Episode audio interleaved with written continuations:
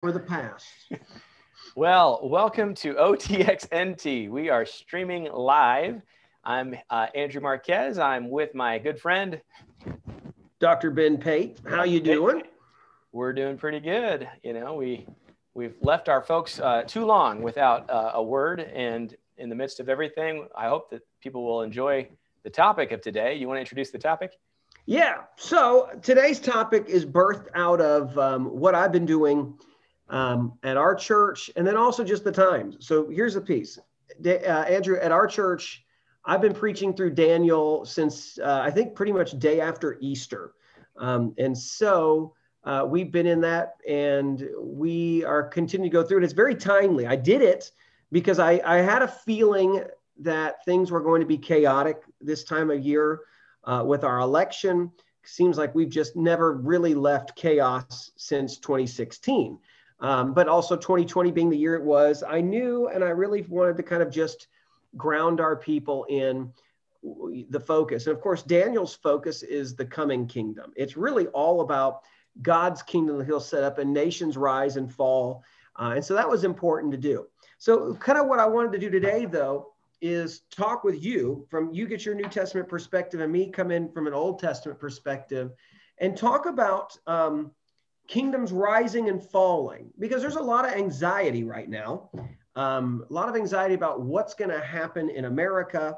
You know it always feels like every year every election year it's always this is the most important election of our lifetime. And but you also look and you think okay this actually might be true. I mean it all seems like it always is all the time. Yeah. uh, because there are two very different paths it seems like we could head down and um, in terms of party and all of that. And so there's probably i know that there's some unease going on about what's what the future could hold. There's a lot of um, you know it seems like half the country is saying everything's fine, everything's good now, let's move on. There's another half that are burdened and concerned because you start to see and you say, well, there's there's there seems to be fraud, there seems to be some sort of issue. So whatever that is, right? Whatever is going on, whether that stuff is real, whether it's not, whether it's all ginned up, um, you know, what I want us to do is I want us to examine and really just talk about countries coming and going, regime change, all of that from a biblical perspective. And I'm going to bring with it kind of my view from Daniel that's been coming out, but I also want you to speak into some of that too. So that's kind of where I want to take this today. Well, I'm excited. I think, I mean, everybody likes Daniel. And I think right now, you know, we're talking about a prophet of God who saw the future. And we know that it's about the future and it's about the end because he tells us. So I think it's really exciting to think, and it gives us a bigger, a bigger uh, view of of uh, the scope of what's going yeah. on. And so we don't get necessarily so caught up in our moment that, that we, we forget that God's been in control all along. So uh, I, let's pray and let's just jump right in. And, and if you're in knots and you're concerned and you don't know what to do, uh, I'd encourage you to pray. That's about the best thing we can do in, uh, in, in, any situation. So we'll begin with uh, the Our Father. Uh, if you'll bow with me. Our Father, who art in heaven, hallowed be thy name. Thy kingdom come, thy will be done on earth as it is in heaven. Give us this day our daily bread and forgive us our trespasses as we forgive those who trespass against us. And lead us not into temptation, but deliver us from the evil one. For thine is the kingdom and the power and the glory forever and ever. Amen. All right. Well, hey, I mean, that's a perfect way to start this, by the way, is that prayer, right? Um, your kingdom come. Uh, that's something that I think we need to kind of really see do we believe that?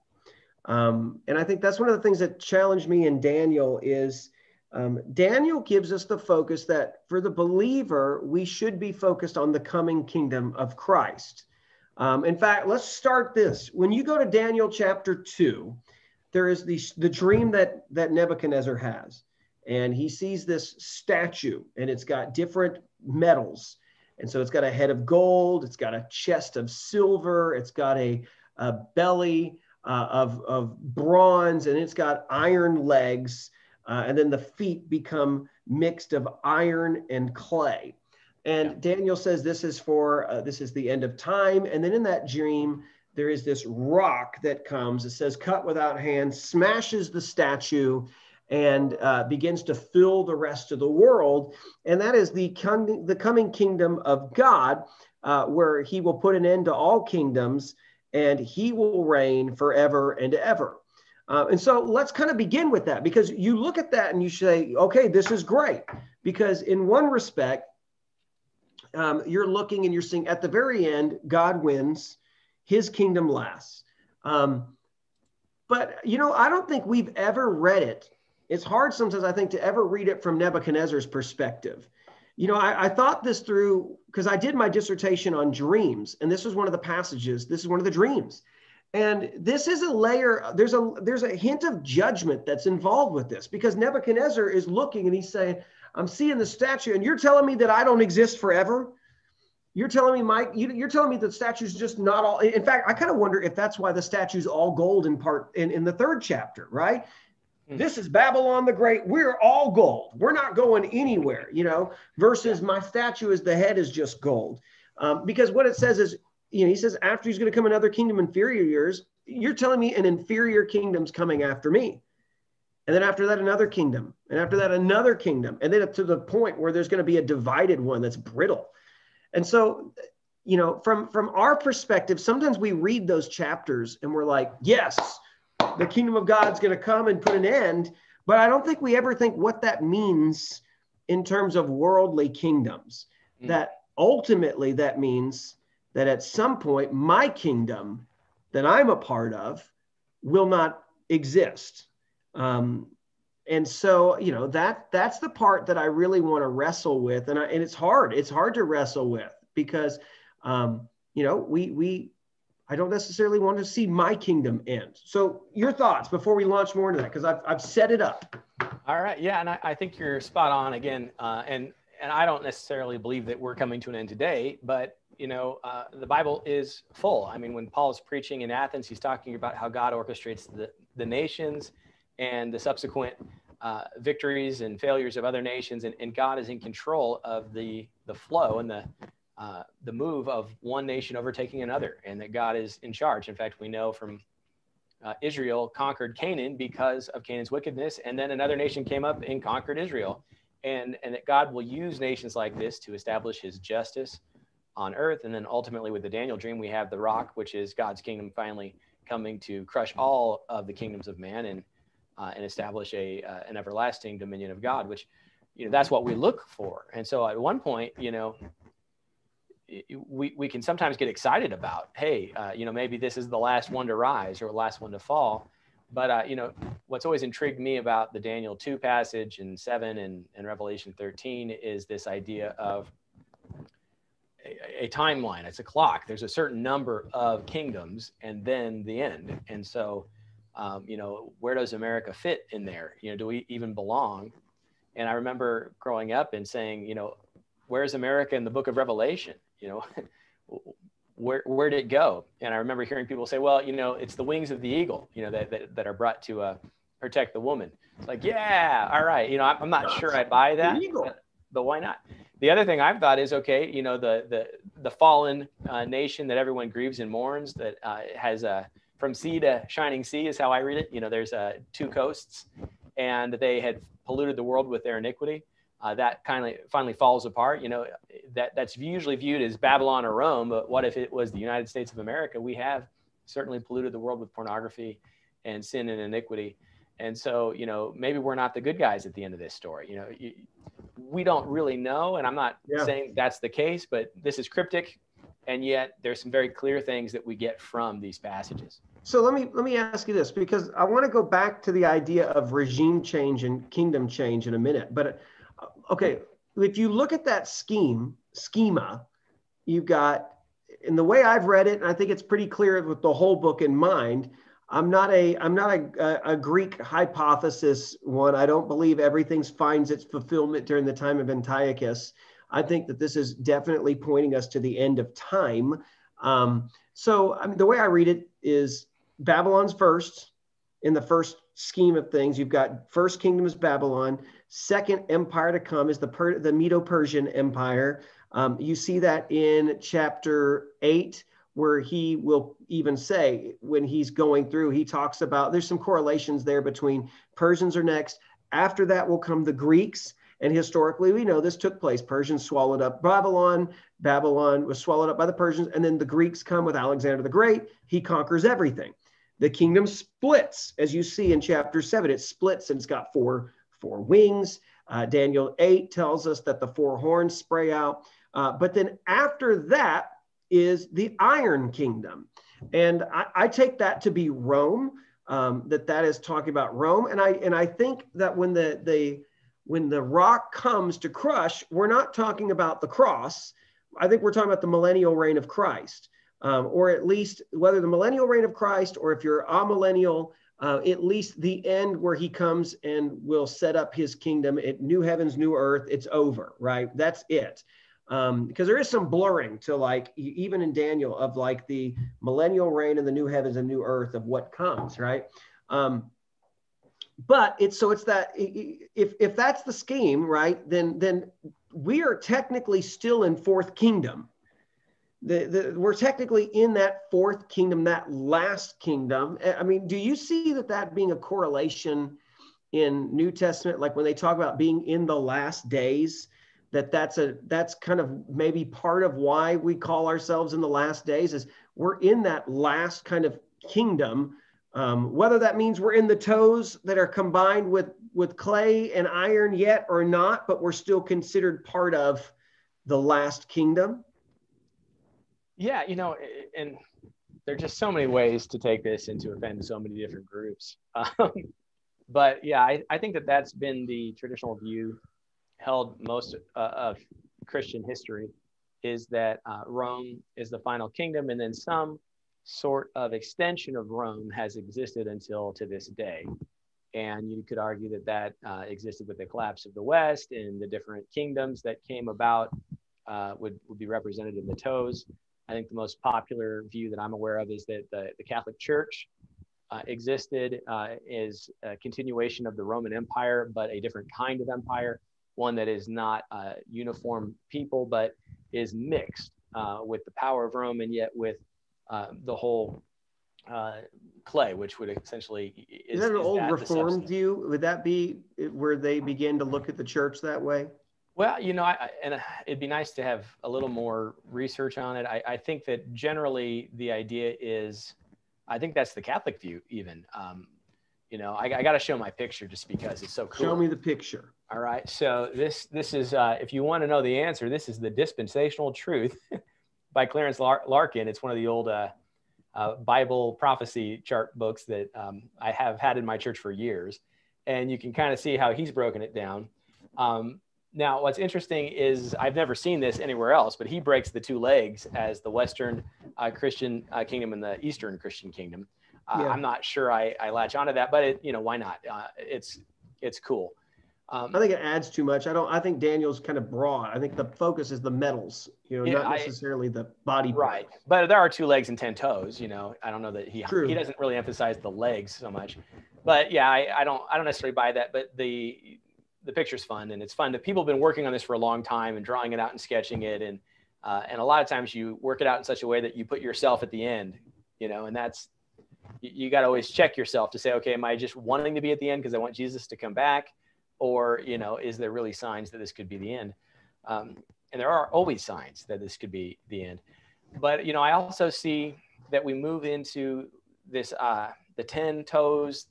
We've got the crowns we've got the horns we've got uh, multiple heads on the dragon and the beast in the revelation which kind of absorbs all these kingdoms and so I, i've always kind of leaned towards this is some sort of connection to uh, the roman church and that again they, they carry on in some sense the, the old Roman Empire.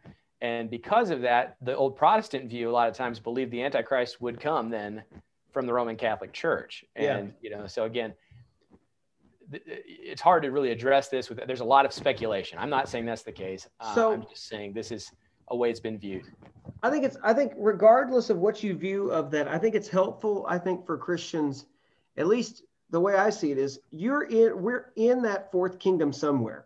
Whether yeah. we're into the we're we're living in the time of the clay and the iron toes or not, we're in that kingdom and we wait for Christ. We wait for his kingdom to come. We're not waiting and expecting another kingdom. We're still in that fourth final kingdom.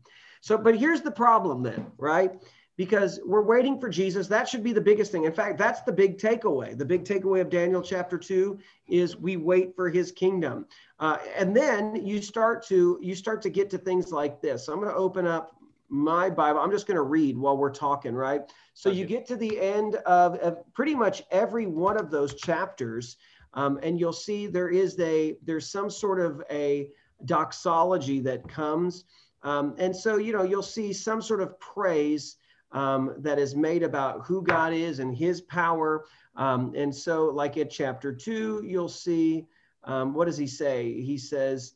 Um, yeah, that God is indeed God of gods, revealer of mysteries, and um, and and so you know he he brings them in here, and he kind of does that in chapter three. And then you get into four, and four is really really gets good. He talks about uh, how how great are his miracles, how mighty are his wonders. His kingdom is an eternal kingdom. His dominion is from generation to generation. So Nebuchadnezzar moves into saying, okay, it's about his kingdom, and uh, he his dominion lasts forever and ever. And then he closes chapter four saying his dominion is an everlasting uh, dominion. His kingdom is from generation to generation. All inhabitants of the earth are counted as nothing. He does whatever he wants with the army of heavens and the inhabitants of the earth. There is no one to block his hand or say to him, What have you done?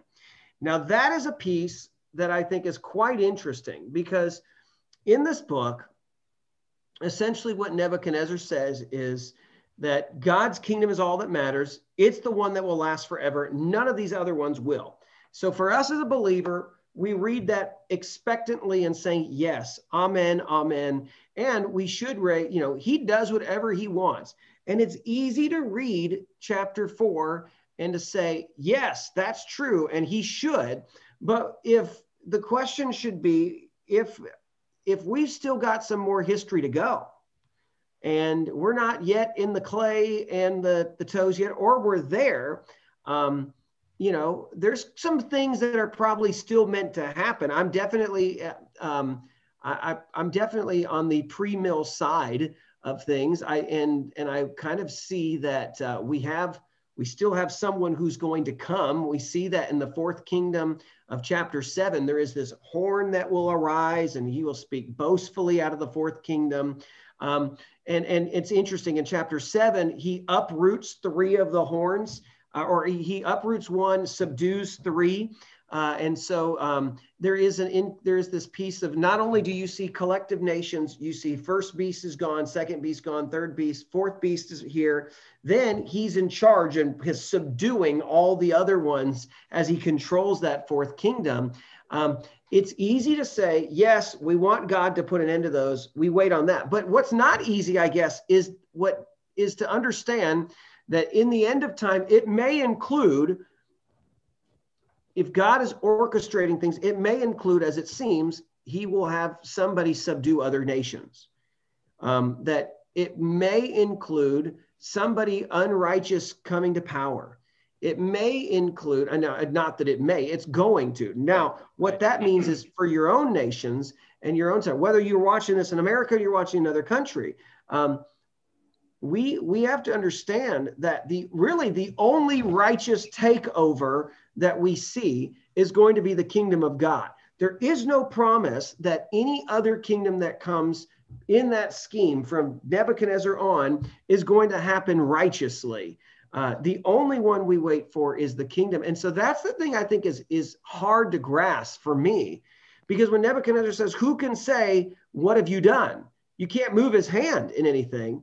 Um, if he's going to bring down the Babylonian Empire and bring the Persians with a giant army at their gates, you know, I guess, you know, if it was, if that was America back in the day, I would have wanted it to just have a nice, easy fade and then we just sort of all become absorbed and we never have to deal with any issues or anybody seizing power or whatnot. But biblically speaking we don't see that take place. We see time after time. One nation comes another one hits them takes over and they subdue each other. And that's just usually what it is. In fact I, i'm talking too much andrew here but i'll stop. If you even just look at how we got from nebuchadnezzar to his grandson belshazzar by chapter 5 um, Nebuchadnezzar's son will come. I think it's evil Murdoch or whatever is Marduk, evil Marduk. Um, he'll be assassinated. Another guy takes it for like six months, he'll be assassinated. And then Nabonidus, who it seems to be married to Nebuchadnezzar's daughter, he'll take over and he'll reign. And then Belshazzar is the grandson will reign too. But so even in that, it's one guy comes in and kills another guy and another one. So like nobody is just in these kingdoms unfolding. Um, the only thing just is waiting upon the kingdom to return. So that's kind of where I'm, I'm messed up on this because I would love to have seen just kingdoms coming and then understand, okay, but in the end, God's kingdom matters. But that's not necessarily what we see.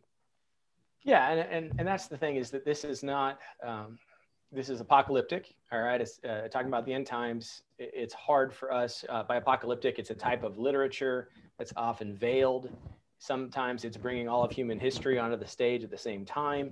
And so there's a lot of history. And so, you know, you, you could be in the, the feet, but that might be another 500 years in the feet before anything true. actually comes of it. So you, you got to resist the temptation to be an alarmist. And yet you have to remember the call to be ready, you know, be watchful, be ready. Like a thief yeah. in the night, the, the Lord will come. And so you know these these are important things but you know right now in america where you know the most important election of history has happened and it very well might be the most important election in history and it might not be. Uh, and it may be that we're we're seeing uh, lots of really uh, confusing and alarming things that are happening with the election and with the votes and all these things. Uh, i'm i'm just kind of you know i've shut most of it off. I i I've just committed, you know, if the anxiety raises in me, I'm going to pray. I'm going to pray that God uh, would do two things. One, that he would make himself known, that he is in control, that he would remind us. And that's really what we're doing today. We just want to remind everybody the stone is coming, the sovereign is God, and he's holding on. He, he, he's not surprised by any of this. We might mm-hmm. get surprised, but he's not. And so just have faith. And there have been times that are dark for the church, and there have been times that are bright for the church, but we're called to shine regardless. So pray. Uh, put your you know anxiety in, into Christ. Sometimes that anxiety is helpful because it reminds you to pray. And then the, the other thing I think is really important when we're thinking about uh, the future and with these kingdoms, oh, I hope I didn't lose it, it is this idea that, that it is moving forward, right? God's in control and God will eventually come and, and reign. And, and because of that, we, we don't need to be anxious today. We might have persecution coming. You know, I, have been preaching through First, First Peter, which is a, essentially a book of suffering because we know it's part of the deal. Uh, and at the end, chapter five, there's a little doxology there that says, you know, to him be the dominion uh, and glory forever. That that is a common theme that we see. That, that God is going to be in control. He's going to be, uh, his power will come. That rock is coming to crush the kingdoms of the world. And so don't fret, uh, don't worry. But I would say prepare. You know, what what can we do? You know, in this confusing time, this difficult time. You know, you go onto the the Christian television, and 100 people are going to tell you that they've had a prophetic revelation that this is the end. And, you know, which is another I, conversation we need to have is what to make with all these prophetic utterances. Right. And, and again, I will tell you, I'm concerned about a few things. I'm concerned about the Pope in Rome and the direction that, that things are headed for the Catholic Church. They've always been yeah. our friends when it comes to abortion, they've been our friends when it comes to uh, issues of marriage. Uh, and the Pope seems to be playing loose and free with longstanding doctrine. And that bothers me because I don't want to lose an ally in the religious freedom realm uh, when we're trying to fight a government that's trying to push a radical new social agenda yeah. on us. It, that troubles me. Uh, again, I'm not, I don't follow the Pope, so I don't care, but I do like having uh, friends in the fight. And I feel like on a lot of the social issues, we lost a lot of the mainline Protestant denominations years ago. So, you know, that, that bothers me. They also have a global reach. And I'm concerned about uh, some of the conversations about the global reset. You know, I don't know if people are following that. The local news is not following that, but there was a pretty significant meeting of people in the fall uh, in Davos talking about using the coronavirus tech, uh, pandemic as an opportunity to reset the global economy and to push for vaccinations across the world and for tracking of people across the world. That scares me. and that's not been in the local American media because it's an election year. But those things are happening. Those things have been happening for a long time. So no, we don't have to be worried and concerned all, you know, in knots. But we should be aware. We should be paying attention. uh, God is in control, and God is in control through that whole book of Revelation when really terrible things are happening. And so, what I would say, what we need to be doing is one, pay attention, but more importantly, prepare. What can we do to be prepared in case dark times are coming our way? Yeah. Well, so I think one of the things we need to be prepared for is God's sovereignty and control. God's sovereignty and control does not um, is not negated if unrighteousness reigns. Does that make sense? Right. Is I think sometimes we think, well, God's show yourself, make yourself in control. And, and one of the things I pray is that regardless, because I feel like I see things from one perspective. And so I want to pray when I look at the world and I look at our nation is God, what I really want is I want righteousness, I want justice to prevail. That's what I want. And so if I'm looking at things from clouded from my end about what I think should be the case, really what I want is God's judgment to be the way that he judges and who comes up. However, that being said, what I know from what I know from Daniel, what I know from the books, from really the rest, the whole Bible, is that um, most of the time, righteousness is not necessarily something that is seen on the, the government level. Uh, most of the time, uh, the way that people seize power, the way that governments come in and leave. Granted, sometimes you've got good people, uh, but most of the time it does not just because you have um, you've got rough people or bad people or or deceitful people. That does not necessarily mean that God is not in control. Uh, it means that God is orchestrating things for His own purposes and His own glory uh, that are outside of the scope of what I wish could happen. And so I think that's helpful to understand too that no matter how what I may perceive is happening, because I don't like politically what took place, or I might see and might feel that that um, wickedness is prevailing. Uh, you know, especially when we're going to have to weigh in pretty soon, and you're going to see some decision is going to be made in our country, and then it will be locked in. It'll be official. It won't just be people projecting, but it'll be locked in. When that happens, there's going to be some, in my opinion, there's going to be a little bit of chaos, and people are going to, on both sides, are going to think, uh, on no matter what sides, one side or the other is going to feel like justice has been uh, perverted, uh, and that uh, that here we are, chaos. That being said, God is still in control even of that. I, I, go back to the idea that you see in, uh, Daniel 4. He does what he wants with the army of heaven, the inhabitants of the earth, um, and the inhabitants of the earth. There is no one who can block his hand or say, What have you done? So God will do whatever he wants and he will work things according to his own plans and his own will. And if you follow at least the Bible, I mean, think about the story of Israel. How many did God make sure he had righteous people all the way, all the time? If you look at the grand scheme of things in terms of history, Israel, um, what, three kings in Judah, zero right. for the north, three yeah. for Judah. Now, at least in Judah, right, you had a successive reign because God's promise in 2 Samuel 7 that you would have from the house of David someone who would always reign. But you have David, Solomon was a loser. Uh, I mean, he he burnt out pretty quickly with the stuff he was doing. Um, and then really you see a, a new guy, you see Hezekiah, and then Josiah. That's it in terms of good people who were who came to power. The majority of the stories are these are bad people and they're here and this is life. Um, and the prophets call the people back, but God was still in control of all of that. I think it just gets, I guess the reason I want to make this video is because I felt like it gets trickier when you, when half of a country then begins to feel you know that it's not righteous anymore. You know it used to be an election be over and we all we all go home we realize it's done. But i feel like we're so polarized now that regardless whether you're on one political spectrum or another you're going to feel um, some aspect of righteousness or justice is not done. And so what should that make us feel? No matter as a christian what political spectrum you feel at i need to stop and say god's in control Right. And, and he I, has yeah. allowed things to happen and to roll out this way. I, have got a, I got a quote here I'll, I'll, read in a second from Spurgeon about sovereignty, and I think it's really helpful. Uh, but uh, one of the things that kind of crossed my mind was Christians need to have a banner that's more important to them than their political party.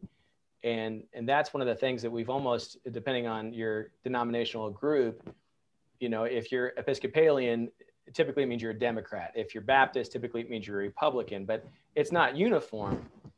But one of the things that are concerning, uh, it should be concerning, is the platform changes. And, and that's where I think people are like, well, my dad was a Democrat, I'm a Democrat. My dad's a Republican, I'm a Republican. We, we're, our family is this or that. We need to once again look at these opportunities to say, are we the church? Are we Jesus Christ's family on earth here? And if we are, then what are the issues that we care about? What are the things that are important? And uh, again, it goes back to some of the previous episodes we've had. You know, the importance of children, the value of children, the the importance of blessings, the importance of life in the womb. Uh, you know, standing up for that. Uh, the, these are things that are going to become more and more pressing. And I think that some of the concerns that I have, like going forward, is you know, one party said that we need to remove the Hyde Amendment, which has been in place since Roe v. Wade to make sure that taxpayer dollars were not used to subsidize abortion. The Democrat Party has come out and said, we need to get rid of the Hyde Amendment. And that is troubling to me because I believe in paying my taxes, but I don't want to pay my taxes and have them used to take unborn life. I believe it's uh, that's life. I believe that's a person. And because of that, you know, that's troubling. So we need to start really thinking through. There's some major issues. We've got a lot of questions with the new sexual revolution that's going on. And um, the faith shouldn't be in the party, but the party is a block or the party is a vehicle. And so, uh, knowing that, we, we need to start thinking strategically and we need to re question some loyalties. Uh, and I do see a lot of Christians that kind of are wanting to chart a middle ground. And the problem I see is as a country moves towards uh, wickedness, uh, moves in the direction that's not towards God, but away, we end up in the middle, further away from God than we used to be a generation ago. And I think people don't recognize that. We want to go along to get along, and we don't want to live our lives in a mindset of warfare. Uh, but there is a spiritual war going on. And so these things should trouble you. You should be concerned, but the way that we fight the war is on our knees. Um, one of the, the quotes I, I had recently used in a sermon is from uh, Spurgeon. This goes to your sovereignty question. God is not surprised and won't be surprised. He's told us the end from the beginning. And so this is a Spurgeon on the sovereignty of God. There's no attribute more comforting to his children than God's sovereignty. Under the most adverse circumstances, in the most severe trials, they believe that sovereignty has ordained their afflictions, that sovereignty overrules them, and that sovereignty will sanctify them all. And so we relish God's control, even though we know that our affliction might be part of that. Mm-hmm. And and that's okay because we also recognize that there is a higher point to affliction and suffering and that is it it connects us to jesus right? Yeah. When we have a hard and difficult time it means that we suffer like our savior. And it also binds us to each other. You know america has had a long run of not worrying about terrible persecution physical violence for your faith. But there's places all over the world where they worry about that every day. And you know maybe going through some hard times might make us more aware of some of our brothers and sisters in Christ that are dying for their faith. You know, uh, there's bigger problems than who made the uh, who wins the election, and I think it opens our eyes as well to to God's work outside of our local nation. Um, so uh, those are some of the things that I think about. Yeah, so I think I think that's all good. I think um, I think those are things that we should be evaluating. I think there's another piece to this nation you know transition of nations. Because like i said if you were living in babylon at the time when the persians show up to your your uh, your house uh, in at the end of daniel chapter 5 you're probably going to think this is pretty unjust. We're babylon the great how dare you take over us? But yet god ordained it already this was going to happen. There's another piece that you brought up that i think is really interesting and it came out of chapter 8 um, in Daniel, something that I was beginning to ask our people, because it's a principle that we see occurring um, throughout. We, we see it a couple different times in the Old Testament, but it's this piece right here, because in uh, Daniel 8, in verse 12, he says this. In the rebellion, or because of the rebellion, the army was given up together with a regular sacrifice the horn threw truth to the ground and was successful in what it did. Now, the interpretation says this in verse 22 The four horns that took the kingdom, uh, that, that took the place of the broken horn, represents four kingdoms. They will rise from that nation, but without its power. Near the end of their kingdoms, when the rebels have reached the full measure of their sin, a ruthless king skilled in intrigue will come to the throne. Um, now, it also goes on to say this too His power will be great, but it will not be his own. He will cause outrageous destruction and will succeed in whatever he does. Um, he will destroy the powerful along with the holy people. He will cause deceit to prosper through his cunning, and by his influence and in his own mind, he will exalt himself. Um, and he will destroy many in a time of peace. He will even stand against the prince of princes, yet he will be broken not by human hands. Now, that being said, when you read that, there's something interesting. So I take the the because of the rebellion in verse 12, um, and I take the rebellion discussed in verse 23 uh, when the rebels have meet, reached their full measure of sin to be talking about the people of Israel. Um, that that once they've already gotten back, and you see glimpses of this in Ezra and Nehemiah, especially, uh, that Israel once again will fall into sin.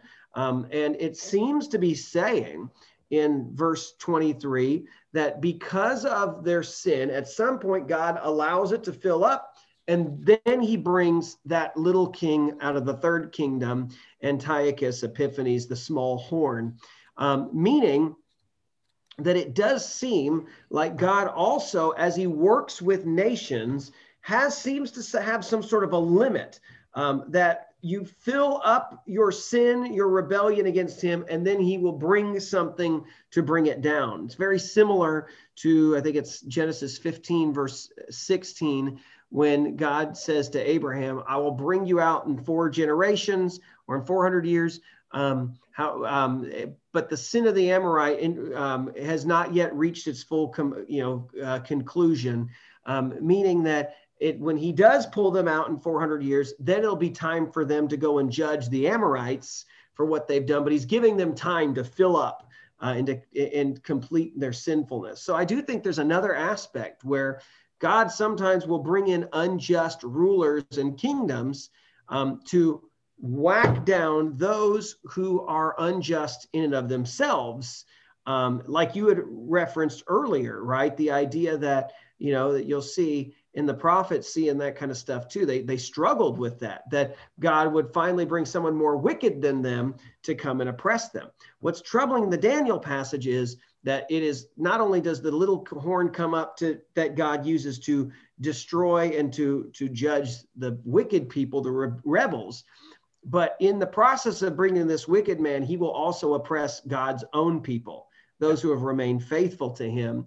And that is disturbing, but at the end of it, you still recognize God's in control. And this is his plan, and he will he will bring everything to an end the way that he wants to. So that's a, another little piece I've had on my mind as you kind of finish up at least to chapter eight. Well, and and I saw I think again what what I'm hearing is we shouldn't be surprised. God's not surprised. He's in control. He's he's on the throne. We know dark times are ahead for God's people. We may or may not be experiencing those times. And if uh, we're not, we should make hay while the sun shines and get the gospel out while it's still free to do so. Amen. But what do we do to prepare if we are seeking understanding it becomes clear that it's going to be difficult. It's going to be hard. A persecution has has come back to the house. Uh, yeah, like I said, whether whether the tribulation is in a year from now, four years from now, or four hundred years from now, we are still called to prepare. Yeah and to be ready to be his people and hold, you know, hold yeah. tight and hold to the faith. Now, here's a something that that I think we we ought to say, and we've talked about doing a video on this. But there there are certain things that you as Christians, if you're watching this, should be doing uh, that you can do right now, besides just praying. But that that is to recultivate uh, your faith in God and, and strengthen your faith in God and uh, connect to the old disciplines. And I I would like to say that uh, not everybody is in a place to get back to regular church attendance just because you might be at risk. But I'm looking on Facebook and I'm seeing people engaging in all aspects of life once again, except church is off limits. And I think that there are a few things as a Christian. One, you need to get into your Bible, you need to start reading it, you need to pray, you need to have regular opportunities to grow in your faith, but you also need to re engage the church and uh, again, I'm not saying that that means that you have to go and find the largest worship service and attend, but I, we're doing online church, and I'll tell you, my numbers are going down, and they're not necessarily going down while the people are all coming back. It's it's what happened is there was a habit of church attendance that went away. Then there was a habit of we'll go online, and that's falling aside, and people are are getting uh, distance from the church. And if you think that you're going to be able to withstand hard times and suffering without a strong connection and fellowship with Christians, you're going to be surprised. What sustains us is God's word and God's people.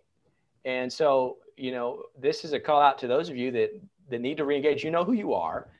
Reengage, connect with your church, call some people in the church, encourage the church, and uh, be ready because, again, I'm not saying that next week we're going to have chaos in the streets and uh, Christians will be burned on crosses. You know, that day might come again, but Satan can uh, Satan can really make a work through hard persecution and also through you know light subtle temptation. And I, I really have a burden right now that I think there's a lot of Christians through this pandemic that have allowed themselves to really drift away from a strong faith. I don't know what, what are your thoughts on that? You know, I think you've hit something that I've been thinking about lately too, which is um, we need to. We, if you're not careful, you're going to take news, whether it's you know, and and the way everything is always painted, everything seems bad all the time. Everything's worse, yeah. worse, worse. Especially in an election cycle, it just seemed like everything was always bad all the time. And if you're not careful, um, you begin to take it on as it's me against the world. It's I'm by myself and I'm gonna have to do this and you need to stop because as a church it's not you. It's not you again. It's you and the the body that god has brought here that will take on whatever it takes together. You are not to take things on by yourself. So no matter what happens you should have a body that you are together saying we're going to do this day by day together. We're going to live through this together. We're going to we're going to survive together. Um, but if you are not connected oh it, it will probably be miserable because you don't have an encouragement you don't have like we see in Hebrews to, to bring to, to get together. So for the encouragement um, to, to build each other up. So I think you need that no matter what. I, I also have been talking to my people about, um, you know, we just, we always need to be in the habit of, of, you know, whether a, whether a shutdown comes again, but our faith will last regardless of whether you have to shut again, that we are meeting, we're in the habit, we've got good habits already um, yeah. that are built in that will just shift if things need to shift. Um, and so that's something I think is important as well. Yeah, and that's, I mean, again, I hope nobody's hearing me say, oh, he's just trying to get everyone to, to go back to church. Um, no, what I'm trying to say is that we've got to find a way to be the church and to assemble in some sense. And you, I think there is uh, value in some in getting together at the same time online. Um, but the, the truth is, uh, you know, when this shutdown was initially happening, I was trying to say to myself, it's like, okay, if I had to choose a cohort that I was willing to, to connect with, uh, would it be my kids' sports or athletics, or would it be the family of faith? And what I'm seeing is many people have chosen other cohorts and not the family of faith. And it is blaring on some of the social media, and it uh, it's to their own detriment. Again, I, you know, God's going to take care of my church one way or another. I'm not, I'm not worried. But what I'm trying to just put out there is an encouragement. The, the church has held together through hard times, uh, largely because they met together on a regular basis and they found ways to do it. Uh, and again, there's other habits. I, I, are you reading your Bible? One of the reasons I push church attendance is because the Bible is usually read at church and prayers are, are, are, said at church and the gospel is preached at church and the, the Lord's Supper is taken at church. Uh, these are the things that have bound Christians together and prepared us uh, to, to suffer for the sake of Christ. And God is in control, and God has also decreed certain things for us to do uh, while we wait for His kingdom come and His will be done. And so I just wanted to kind of put a little bit out there. I mean, it's it's not terribly off topic, but um, it's important. I think that's a great thing. I think of it's a great way to kind of end this, which is we know God is in control of all the nations. He is sovereign over all things. He is in control. And one of the things that we see over and over, he's in control of all of history. He's in control of all the future. Um, he will work things and orchestrate things for the glory of his kingdom. yeah. first and foremost. He is bringing things to the to the to the end in the way that he wants to. In fact, you know that's what we find in the New Testament, right? Is we understand that that there is a time that what he's doing, he's got a window open so that in for that you know for the max amount of people to get saved before he does something. But if the max amount of people to get saved might mean hardship, then he's going to do what it's going to take for the maximum uh, glory of his own kingdom. And that being said, as I wait upon the coming kingdom, I live for his kingdom now. I also need to be living with others in that kingdom together and encouraging each other and building each other up about that kingdom. And we can talk all we want and we can love the kingdom that we might be, earthly kingdom we're a part of, but we should be encouraging each other to always be seeing the hand of God and the sovereignty of God in our lives and our church and wait upon that and rest upon that no matter what.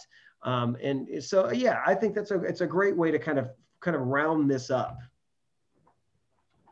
All right. Well, I think that that's that's another OTXNT in the in the books. Uh, God's in control, right? God's sovereign. His dominion will come. It's already reigning. Christ is seated on his throne, uh, awaiting the day. So don't lose heart. Don't be discouraged. And then uh, I, I, think it's it's really important that we try to be prepared for uh, suffering as it comes, and it will come yeah, to all of us. So, Absolutely. All right, you want to close this out with a blessing? Let's do it. You all ready? Right. May the Lord bless you and protect you. May the Lord make his face shine upon you and be gracious to you. May the Lord look with favor on you and give you peace. All right. Good times, man.